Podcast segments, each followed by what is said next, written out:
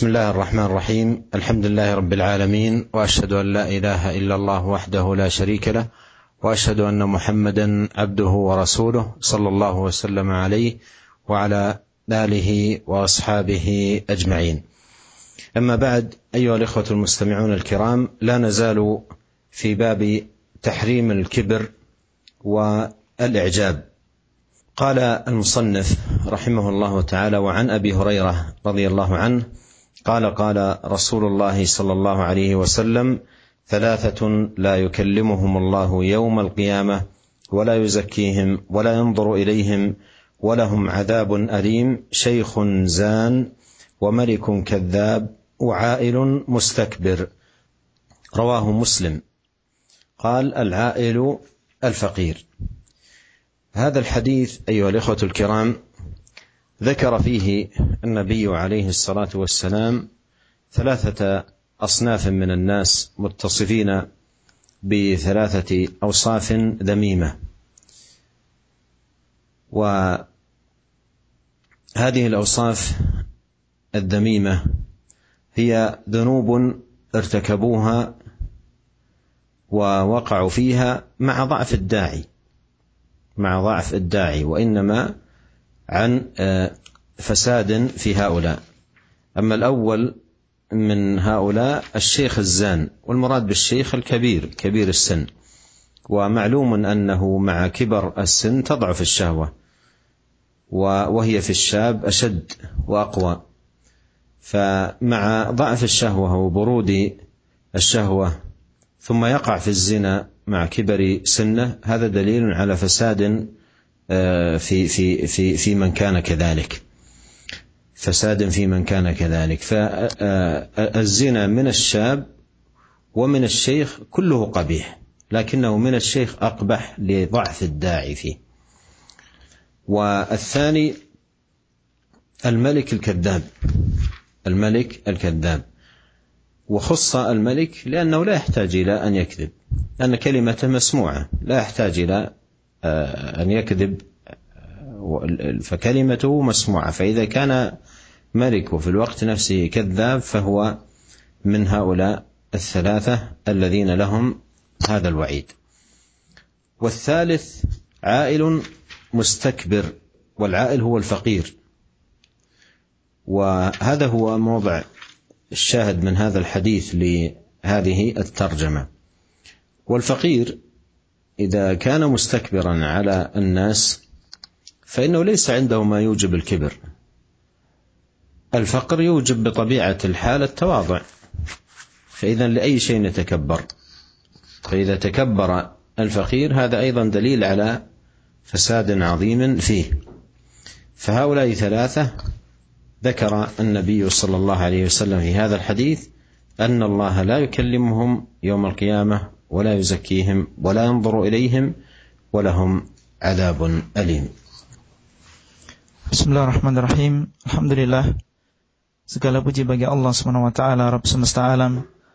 Aku bersaksi bahwasanya tidak ada sesembahan yang berat disembah kecuali Allah. Tidak ada sekutu baginya dan aku bersaksi bahwasanya Muhammad adalah hamba dan juga utusannya. Semoga salawat dan salam senantiasa Allah SWT curahkan kepada beliau, keluarga beliau, dan para sahabat beliau semuanya.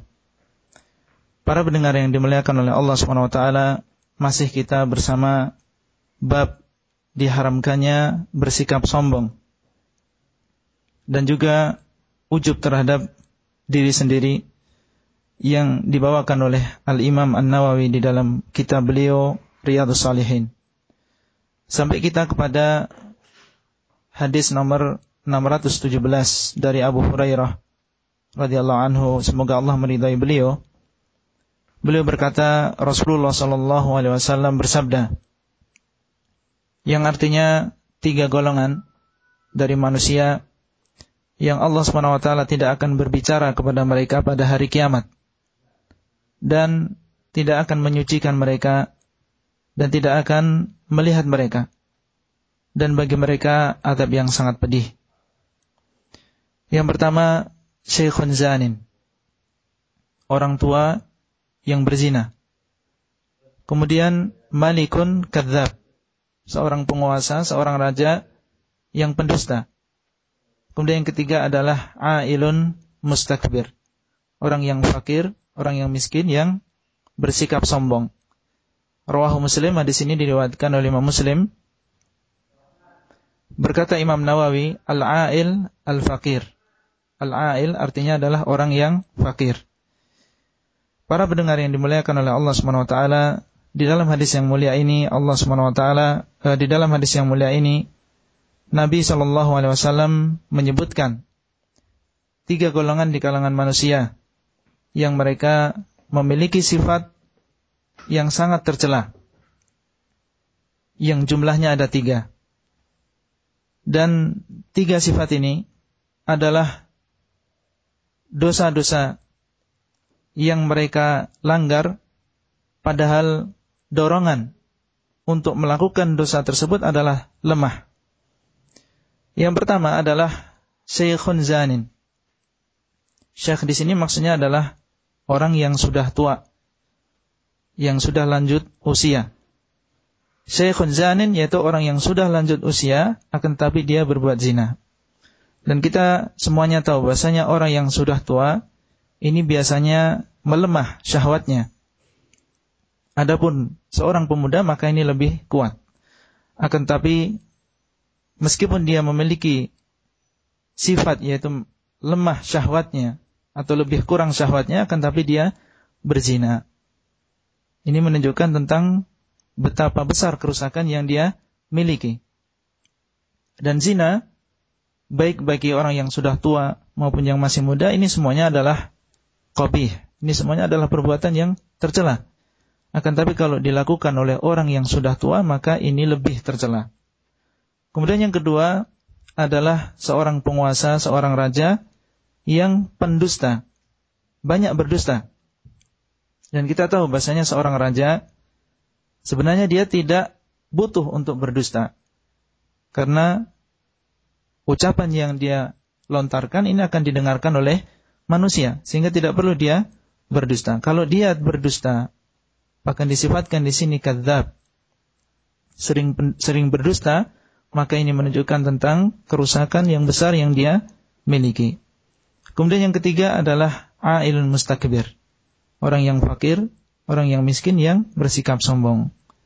Dan ini adalah syahid di dalam hadis ini dan kita tahu semuanya bahasanya orang yang fakir ini biasanya dia tidak memiliki sesuatu yang bisa disombongkan. Ya. Dan seharusnya atau biasanya seorang yang fakir ini harusnya bertawadhu. Ya, merendahkan dirinya di hadapan orang lain.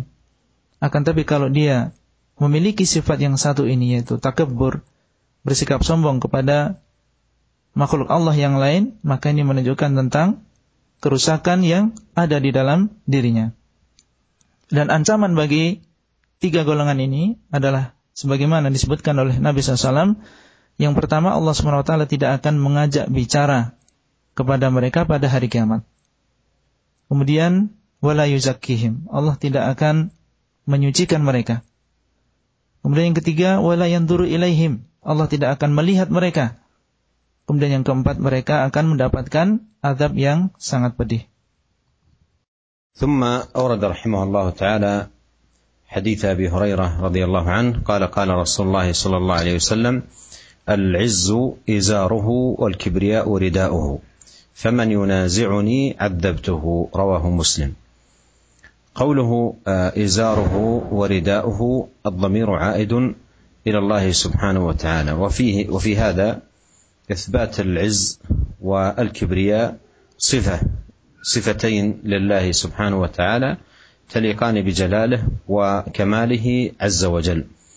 وأن من ينازع الله عز وجل في هاتين الصفتين بأن يتخلق بهما ويكون متصفا بهما فإن الله يعذبه. فإن الله يعذبه. لأن الكبرياء لا يليق إلا بالله سبحانه وتعالى. ومن تجرى على مقام على هذا المقام وعرف منه التكبر فإن هذا موجب للعقوبة عقوبة الله سبحانه وتعالى. فهذا من الأدلة الدالة على عظم جرم التكبر وعظم أيضا عقوبة المتكبرين عند الله Kemudian hadis yang selanjutnya adalah hadis Abu Hurairah radhiallahu anhu juga. Beliau berkata Rasulullah sallallahu alaihi wasallam bersabda yang artinya Allah Subhanahu wa taala berfirman kemuliaan adalah izari yaitu izar ini adalah pakaian bagian bawah wal kibriya uridai dan kesombongan adalah ridaku dan rida ini adalah pakaian bagian atas maka barang siapa yang mengambilnya dariku, aku akan mengadabnya. Hadis ini diriwayatkan oleh Imam Muslim rahimahullah. Para pendengar yang dimuliakan oleh Allah Subhanahu wa taala, di dalam hadis ini ada penetapan terhadap uh, dua di antara sifat-sifat Allah Subhanahu wa taala yaitu al-izzu wal kibriya. Sifat kemuliaan yaitu al-izz dan juga al-kibriya yaitu sifat kesombongan. Kita menetapkannya sesuai dengan keagungan Allah Subhanahu wa taala. Kemudian e, di dalam hadis ini juga disebutkan bahasanya kemuliaan dan juga kesombongan ini adalah pakaian Allah Subhanahu wa taala. Dan barang siapa yang mengambilnya, maksudnya adalah dia berakhlak dengan kesombongan. Bersikap sombong kepada orang lain maka ancamannya Allah SWT akan mengadapnya. Karena al-kibriya ini adalah sifat di antara sifat-sifat Allah SWT. Maka barang siapa yang bersifat dengan sifat ini, itu bersikap sombong kepada yang lain, maka Allah SWT akan mengadapnya. Dan al-kibriya sekali lagi sifat sombong ini adalah sesuai dengan keagungan Allah SWT. Dan barang siapa yang memberanikan dirinya untuk bersikap atau bersifat dengan sifat sombong ini, maka hal ini akan membawa dia untuk diadab dan dihukum oleh Allah Subhanahu wa taala dan ini menunjukkan tentang besarnya dosa al-kibr.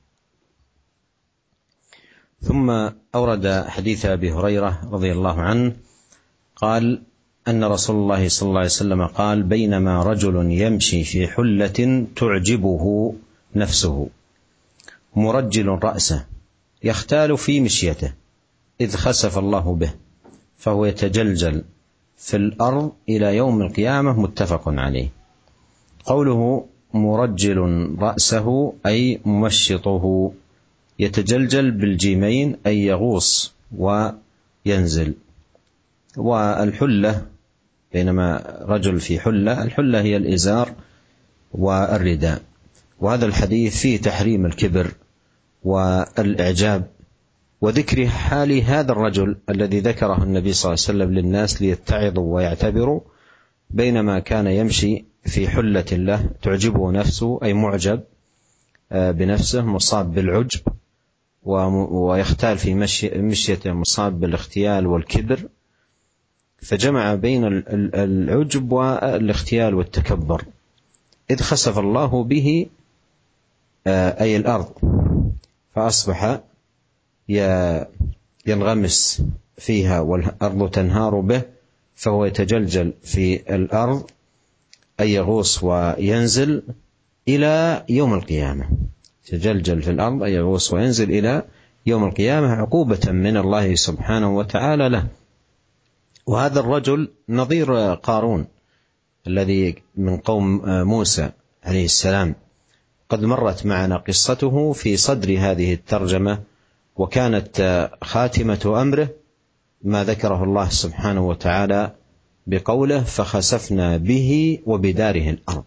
فخسفنا به وبداره الأرض حتى إن الناس يعني حالهم هذا الامر وتعجبوا كيف انه كان يتمتع بتلك المتع وتلك ذاك الترف وتلك الاموال ثم كانت نهايته ان خسف به وبداره الأرض. Kemudian hadis yang selanjutnya masih uh, hadis Abu Hurairah radhiyallahu anhu bahwasanya Rasulullah sallallahu alaihi wasallam uh, bersabda suatu saat ada seseorang laki-laki yang berjalan dengan memakai pakaian yang menakjubkan dirinya dalam keadaan menyisir rapi rambutnya dan berjalan dalam keadaan angkuh. Tiba-tiba Allah SWT membenamkan dirinya, maka dia yatajaljal, yaitu menyelam di dalam bumi sampai hari kiamat. Nah, di sini muttafaqun alaih. Al-Imam An-Nawawi mengatakan murajjilun ra'sahu artinya adalah menyisir dan juga merapikan rambutnya. Yatajaljalu dengan dua jim adalah menyelam dan juga turun. Para pendengar yang dimuliakan oleh Allah Subhanahu wa taala, al-hullah maknanya adalah izar dan juga rida, yaitu pakaian e, bawah dan juga pakaian atas. Dan di dalam hadis ini ada pengharaman terhadap dua sifat yang tercela, yaitu al-kibr, bersikap sombong dan juga ujub terhadap diri sendiri. Di sini Rasulullah SAW menyebutkan kisah laki-laki ini supaya manusia bisa mengambil ibroh, bisa mengambil pelajaran tentang bahayanya sikap sombong dan juga ujub terhadap diri sendiri. Fi hullatin tu'jibuhu nafsuhu. Dia memakai pakaian yang membuat dirinya takjub, yang menakjubkan dirinya. Ini adalah menunjukkan bahwasanya laki-laki ini memiliki sifat ujub. Ujub dengan dirinya sendiri. Kemudian sabda Nabi SAW, yaktalu fi, misyatihi dia berjalan dalam keadaan angkuh dan sombong, menunjukkan bahwasanya laki-laki ini memiliki sifat sombong. Jadi dia menggabungkan antara dua sifat yang tercela, yaitu al-ujub dan juga al-kibr. Ujub dengan diri sendiri dan juga sombong kepada manusia yang yang lain. Apa akibatnya? Maka Allah SWT membenamkan dirinya, menenggelamkan dirinya di dalam bumi dan dia akan menyelam di dalam bumi sampai hari sampai hari kiamat. Dan laki-laki ini seperti yang terjadi pada kisah Korun yang telah dibawakan kisahnya oleh uh, Al-Imam An-Nawawi An-Nawawi di dalam uh, awal-awal awal-awal dari bab ini. Dan uh, bagaimana kita tahu dan sudah mendengar bagaimana akhir dari Korun di mana Allah Subhanahu wa taala menenggelamkan dirinya dan juga e, darnya yaitu rumahnya ke dalam bumi. Sehingga manusia kaumnya yang awalnya e, merasa kagum ya dengan e, Qarun di mana dia mendapatkan nikmat yang luar biasa dari Allah Subhanahu wa taala, tapi ukubah akhir dari Qarun adalah azab Allah Subhanahu wa taala yang sangat pedih. ثم ختم الإمام النووي رحمه الله هذه الترجمة بحديث سلمة ابن الأكوع رضي الله عنه قال قال رسول الله صلى الله عليه وسلم لا يزال الرجل يذهب بنفسه حتى يكتب في الجبارين فيصيبه ما أصابهم. رواه الترمذي وقال حديث حسن. قوله يذهب بنفسه أي يرتفع ويتكبر. وهذا الحديث الذي ختم به رحمه الله آه هذه الترجمة آه آه فيه التحذير من الذهاب في المسالك والطرائق التي توصل الإنسان إلى التكبر وأن على العبد أن يقطع كل الأمور التي تدخل على نفسه من خلالها الدواخل في وجود الكبر فيه. فعليه أن يجتهد في طرد الكبر وإبعاده من نفسه وكلما دخل على نفسه داخلة كبر عليه أن يعمل على طردها وإبعادها أما أن يمضي والعياذ بالله مسترسلا مع ذلك ويذهب بنفسه تمشي رويدا رويدا إلى أن تدخل في عداد الجبارين المتكبرين فهذا يستوجب ويستحق أن يصيبه ما أصاب الجبارين المتكبرين عياذا بالله من ذلك. وبهذا تنتهي هذه الترجمة ونسأل الله الكريم رب العرش العظيم ان يوفقنا اجمعين لصالح الاعمال وسديد الاقوال انه سميع قريب مجيب Uh, kemudian Al-Imam An-Nawawi menutup uh, terjemah ini bab ini dengan hadis Salamah Ibnu Al-Aqwa semoga Allah meridai beliau beliau berkata Rasulullah sallallahu alaihi wasallam bersabda yang artinya senantiasa seseorang bersikap sombong sehingga ditulis di sisi Allah sebagai orang-orang yang sombong maka akan menimpa dia apa yang menimpa orang-orang yang sombong Hadis ini diriwayatkan oleh Tirmidzi dan beliau mengatakan hadis hasan. Dan makna yadhabu binafsihi adalah e, bersikap sombong. Para pendengar yang dimuliakan oleh Allah SWT, hadis ini di dalamnya ada peringatan kepada kita semua untuk tidak pergi ke jalan-jalan yang bisa menjadikan kita termasuk orang-orang yang takabur. Yang bisa menyampaikan kita kepada sifat takabur. Dan wajib bagi seorang hamba untuk berusaha menjauhi segala sebab yang bisa menjadikan dia memiliki sifat yang tercela ini, yaitu sifat takabur. Dan hendaklah dia berjihad, berusaha untuk bersungguh-sungguh untuk mengusir sifat ini setiap kali datang. Jadi kalau sudah terbetik di dalam hati ingin berbuat atau bersikap sombong kepada orang lain maka hendaklah segera diusir. Adapun orang yang membiarkan dirinya bersikap sombong dan cuek dengan dirinya sendiri, maka ditakutkan orang yang seperti ini nanti akan lama-lama akan memiliki sikap yang sombong, yaitu sikap sombong. Di mana sikap ini sebagaimana dalam hadis ini, ini menjadikan seseorang terancam ya dan akan menimpa dia apa yang telah menimpa orang-orang sombong sebelumnya.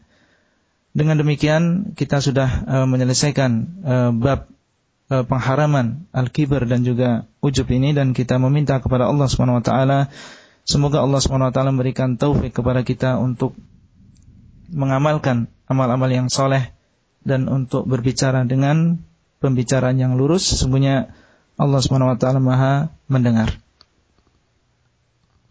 Baik, jazakallah khair kami ucapkan kepada Fadilat Syekh Abdul Razak bin Abdul Musin Al-Abad Al-Badar Hafizahullah Ta'ala dan Al-Ustaz Abdul Hara yang telah menerjemahkan kajian kita dan memberikan penjelasan dari apa yang disampaikan oleh Syekh dan selanjutnya kami akan berikan kesempatan bagi para pendengar dan pemirsa Roja bagi Anda yang ingin bertanya di line telepon 0218236543 dan pertanyaan pesan singkat Anda bisa sampaikan di 0819896543.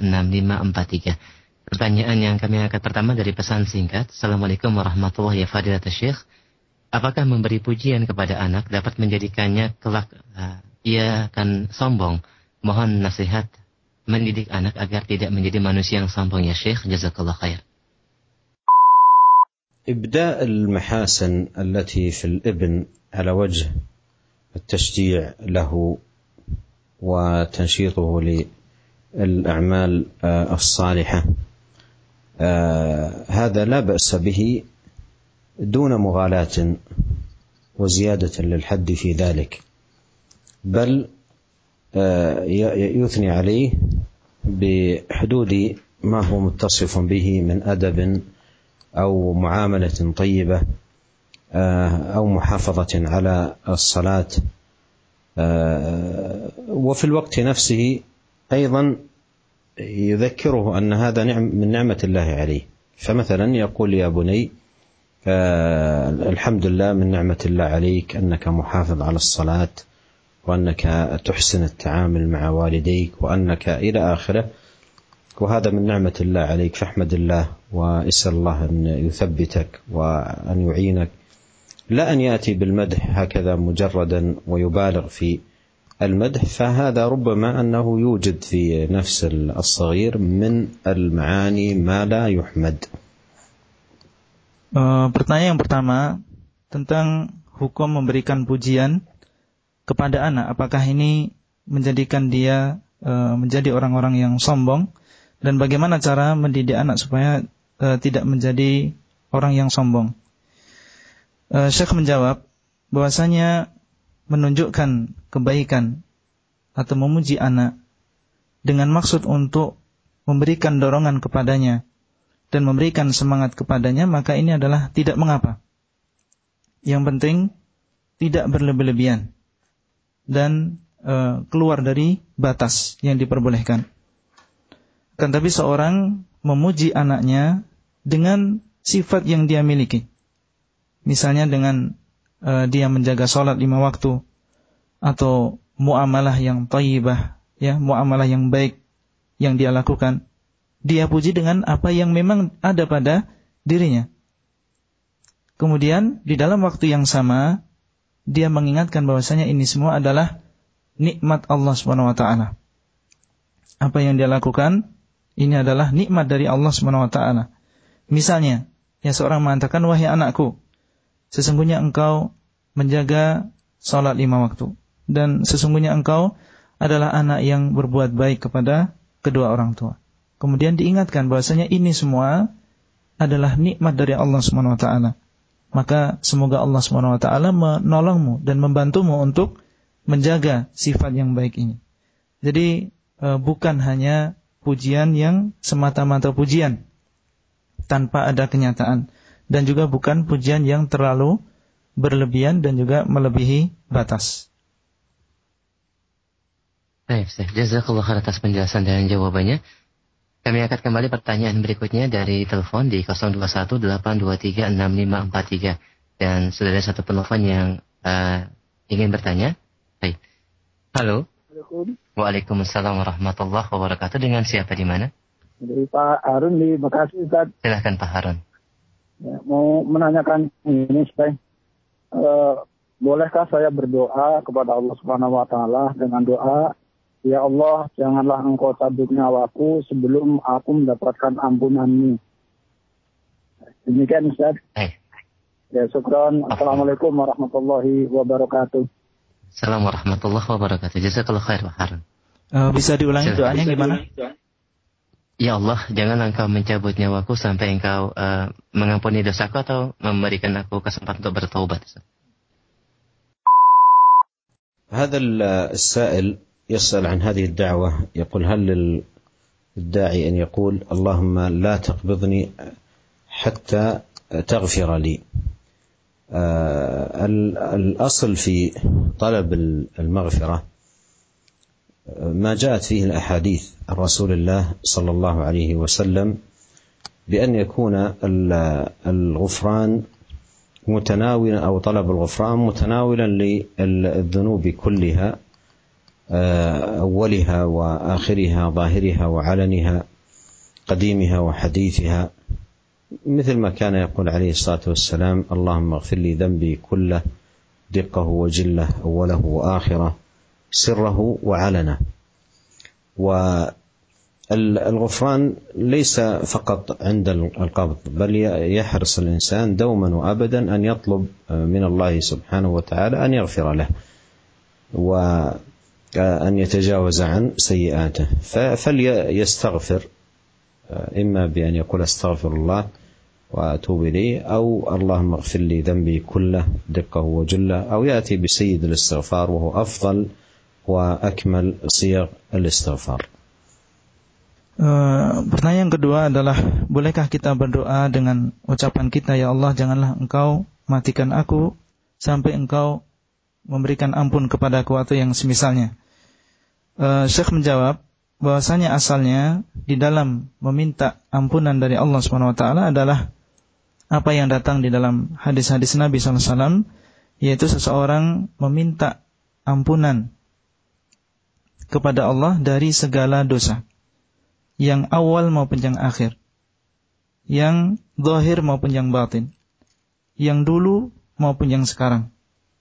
Jadi dia meminta kepada Allah ampunan terhadap semua dosa Sebagaimana di dalam sebuah hadis Rasulullah SAW berdoa kepada Allah, Allah maghfir li dhambi kullahu dikkahu wa jillah wa awwalahu wa akhirah wa sirrahu wa alana. Ya Allah, ampunilah dosaku semuanya, yang kelihatan maupun yang yang tidak kelihatan, yang dulu maupun yang yang akhir dan seterusnya. Jadi permintaan ampun adalah meminta ampun kepada Allah dari semua dosa. Dan kita tahu bahasanya al-ghufran atau ampunan ini bukan hanya ketika di kuburan.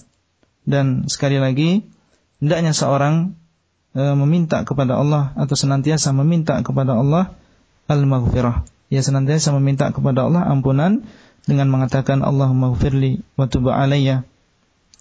Dan sebaik-baik sighah, ya sebaik-baik e, doa untuk e, meminta ampun kepada Allah adalah sayyidul istighfar yang telah diajarkan oleh Nabi Shallallahu alaihi wasallam.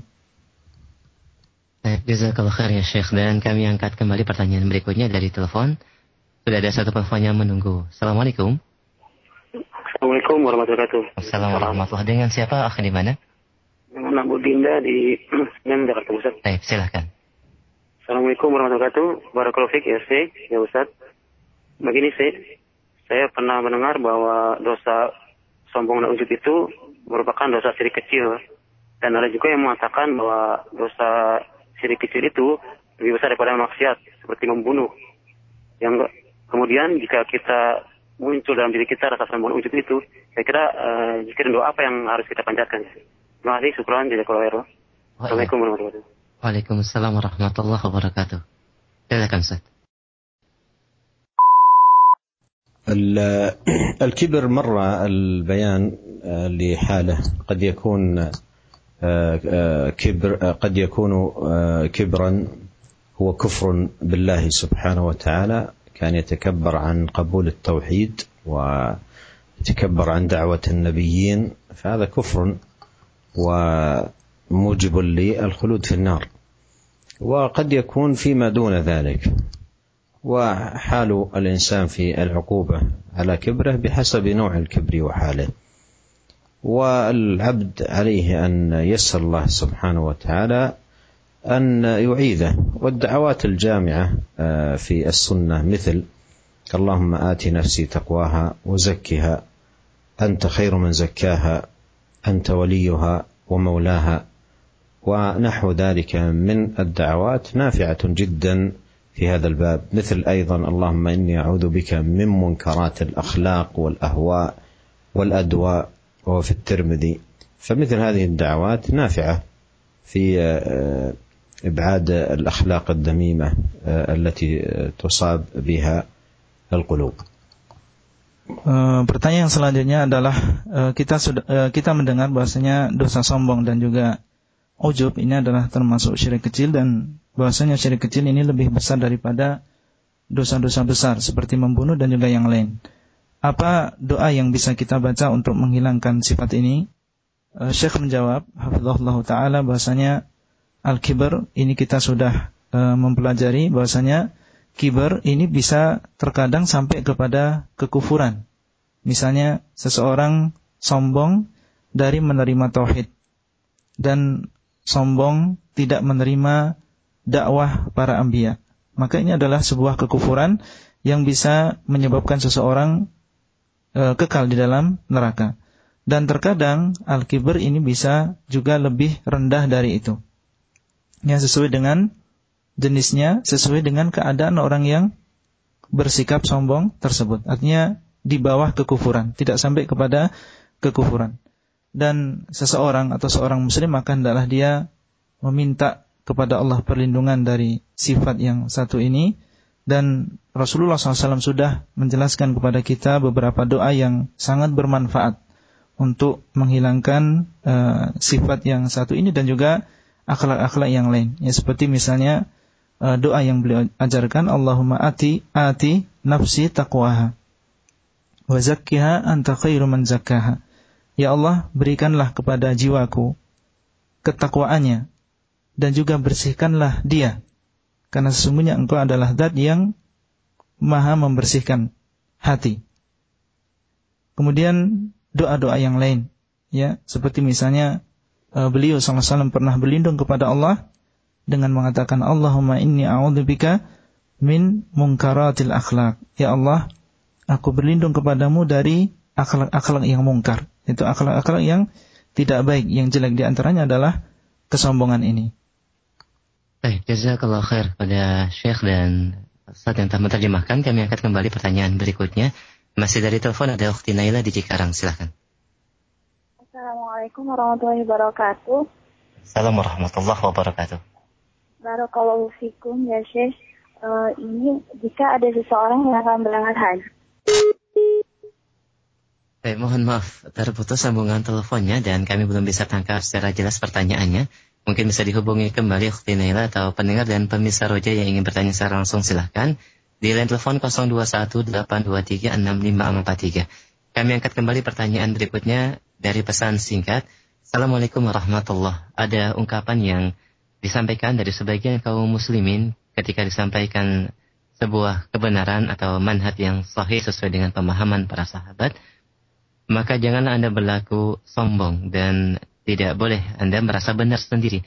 Apakah merasa benar terhadap keyakinan yang memang benar secara kitab dan sunnah itu suatu kesombongan. Mohon penjelasannya, ya Syekh. Jazakallah khair. الواجب على كل مسلم ان يحرص على الحق وعلى الهدى وعلى لزوم المنهج المستقيم وإذا استبان له الحق عليه أن يقبل يقبله وأن يقبل عليه ولا يدعه لقول أي أحد. مثل ما قال الإمام الشافعي من استبانت له سنة النبي صلى الله عليه وسلم فليس له أن يدعها لقول أحد كائنا من كان. وعلى المرء المسلم أن يروض نفسه دائما على قبول الحق. وتقبله والرضا به. والإنسان قد يخطئ وقد يظن أمرا أنه هو الصواب ثم يتبين له أن الحق بخلافه فعليه أن يقبل الحق وأن يتراجع عن الخطأ الذي كان عليه ويكثر من الدعاء. اللهم رب جبريل وميكائيل وإسرافيل أنت تحكم بين عبادك فيما كانوا فيه يختلفون اهدني لما اختلف فيه من الحق بإذنك إنك تهدي من تشاء إلى صراط مستقيم Uh, pertanyaan yang selanjutnya uh, tentang uh, ibarat atau ungkapan sebagian manusia, uh, apakah berpegang dengan manhaj salaf?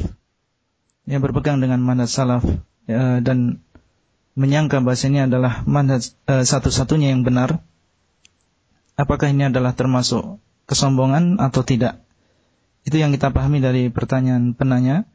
Dan uh, jawaban dari Syekh bahasanya kewajiban seorang muslim adalah iltizam dan berpegang teguh dengan petunjuk dan juga jalan yang lurus.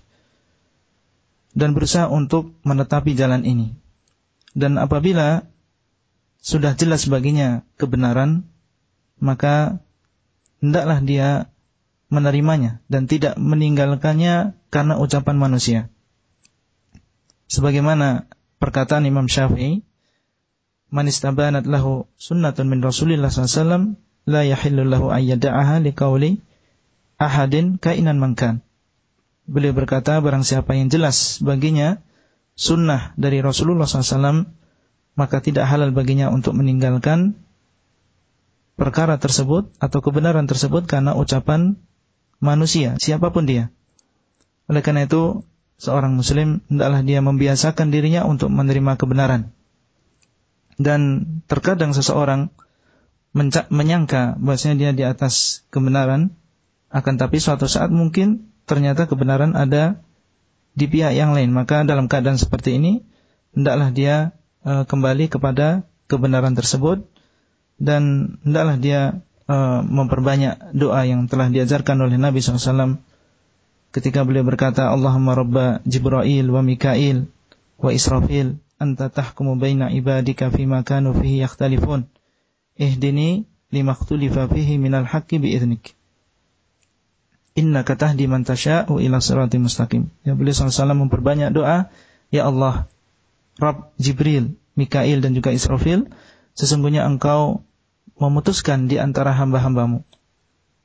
Anta tahkumu baina ibadika. Memutuskan di antara hamba-hambamu fi makanu fihi yakhtalifun. Di dalam perkara-perkara yang mereka saling berselisih. Eh dini, maka berikanlah petunjuk kepadaku. Lima khtulifa fihi minal haqqi biiznik di dalam perkara yang diperselisihkan oleh manusia. Dengan izinmu, sesungguhnya engkau eh, memberikan petunjuk kepada siapa yang engkau kehendaki. Baik, jazakallah khair Syekh dan kami angkat kembali pertanyaan berikutnya dari pesan singkat dari pendengar kita di Tasik. Assalamualaikum warahmatullahi Ya Syekh, bagaimanakah hukumnya sebagian kaum muslimin khususnya di negeri ini ketika menunaikan ibadah haji kemudian uh, pulang dari ibadah tersebut maka mereka menginginkan untuk gelar haji atau haji itu melekat pada namanya sehingga ketika dia tidak dipanggil dengan gelar tersebut maka terkadang muncul sifat amarah atau ketidaksukaan dengan orang yang memanggilnya. Apakah ini termasuk fenomena kesombongan dan bagaimana hukumnya melekatkan gelar haji ketika kita pulang dari ibadah haji tersebut? Jazakallah khair.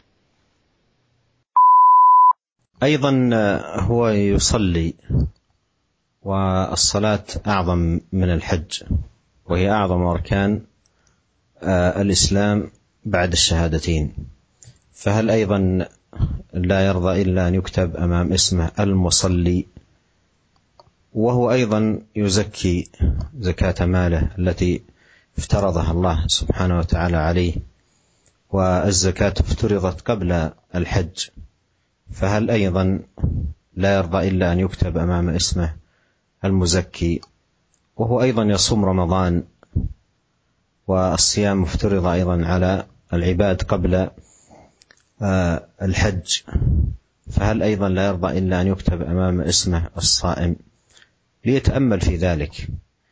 وهذه العبادة التي هي حج بيت الله آه، الحرام قال الله في شأنها ولله على الناس حج البيت.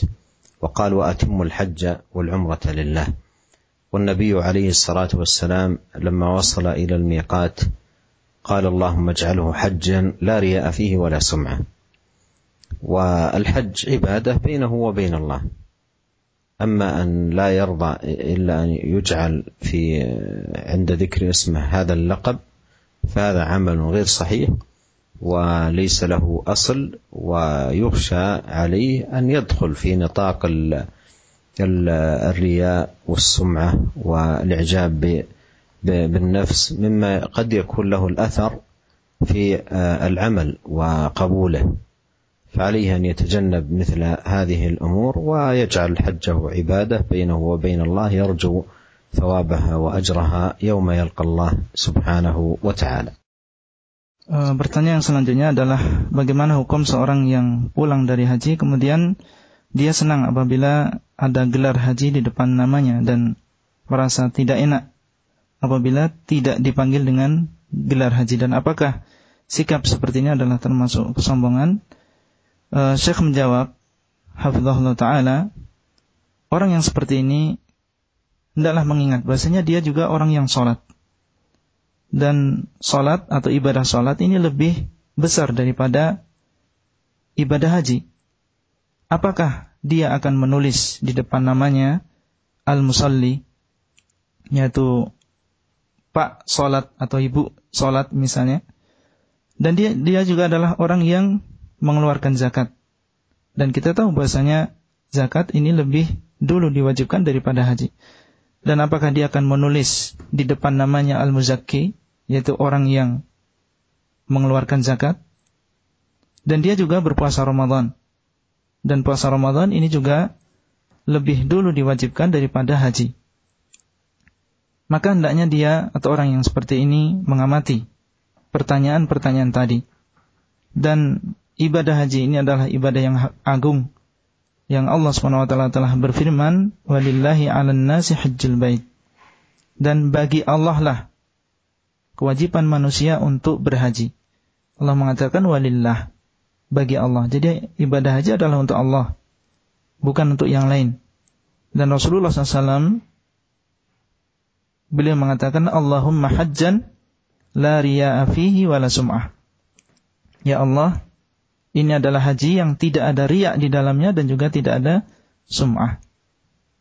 Ini yang seharusnya dilakukan oleh seorang yang melakukan ibadah yang mulia ini, yaitu adalah dia ikhlas di dalam menunaikan ibadah ini dan e, seseorang yang tidak ridho kecuali dengan menambahkan haji di, di depan namanya, maka perkara ini tidak ada asalnya di dalam agama.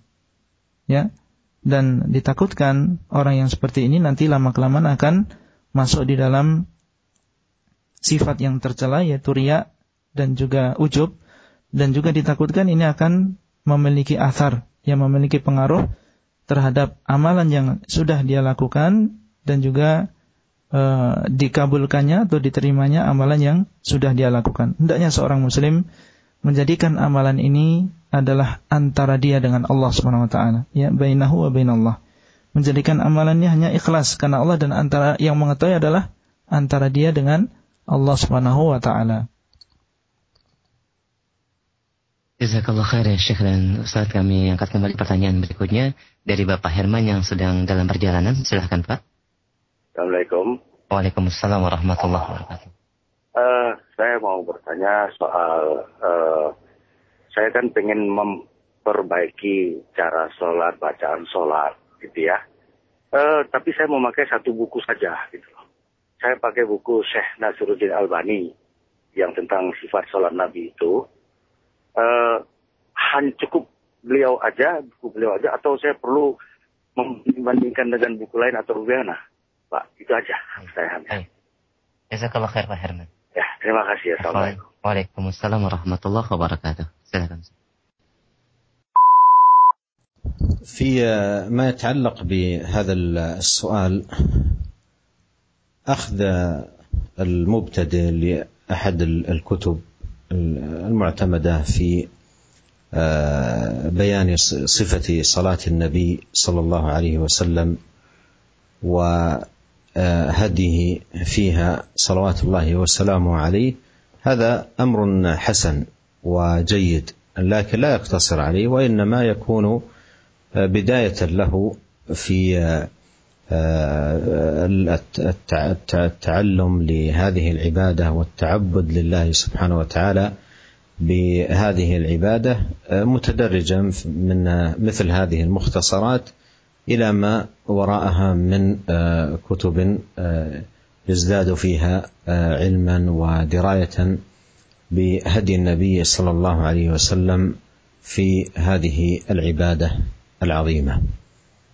E, pertanyaan selanjutnya adalah e, saya seorang ingin memperbaiki cara sholat saya dan saya telah memakai sebuah buku yaitu sifat sholat Nabi karangan Syekh Al Albani rahimahullah. Apakah cukup dengan buku ini atau perlu kita memiliki buku-buku yang yang lain? Syekh menjawab bahasanya seorang pemula maka e, hendaklah dia mengambil kutub-kutub atau kitab-kitab yang dijadikan sandaran dan bagus di dalam masalah sifat sholat Nabi, di antaranya adalah kitab yang disebutkan tadi, dan ini adalah perkara yang bagus. Ya, perkara yang baik. Akan tapi, hendaklah dia tidak merasa cukup ya dengan kitab ini saja. Tapi kalau dia hanya menjadikan ini sebagai bidayah, sebagai awal, maka silahkan. Ya, dan hendaklah dia e, memperbaiki atau mengembangkan ilmunya dengan cara mentelaah membaca kitab-kitab yang lain supaya dia bertambah ya ilmu dan juga e, wawasan tentang masalah e, sifat salat Nabi ini. Jazakallah khair atas jawaban dan penjelasan Syekh dan ada soal akhir ya Syekh. Dekat hana waktu salat maghrib narju min fadilatikum al-ikhtitam. أسأل الله عز وجل لنا أجمعين الخير والتوفيق والسداد وأن ينفعنا بما علمنا وأن يزيدنا علما وأن يصلح لنا شأننا كله إنه سميع مجيب وإلى لقاء آخر السلام عليكم ورحمة الله وبركاته Waalaikumsalam warahmatullahi wabarakatuh. Ya, kita memohon kepada Allah Subhanahu wa taala uh, kebaikan dan taufik dan semoga Allah Subhanahu wa taala memberikan kita uh, ilmu yang bermanfaat dan memperbaiki urusan kita semuanya Sungguhnya Allah maha mendengar dan mengabulkan doa dan sampai pada pertemuan yang akan datang. Wassalamualaikum warahmatullahi wabarakatuh.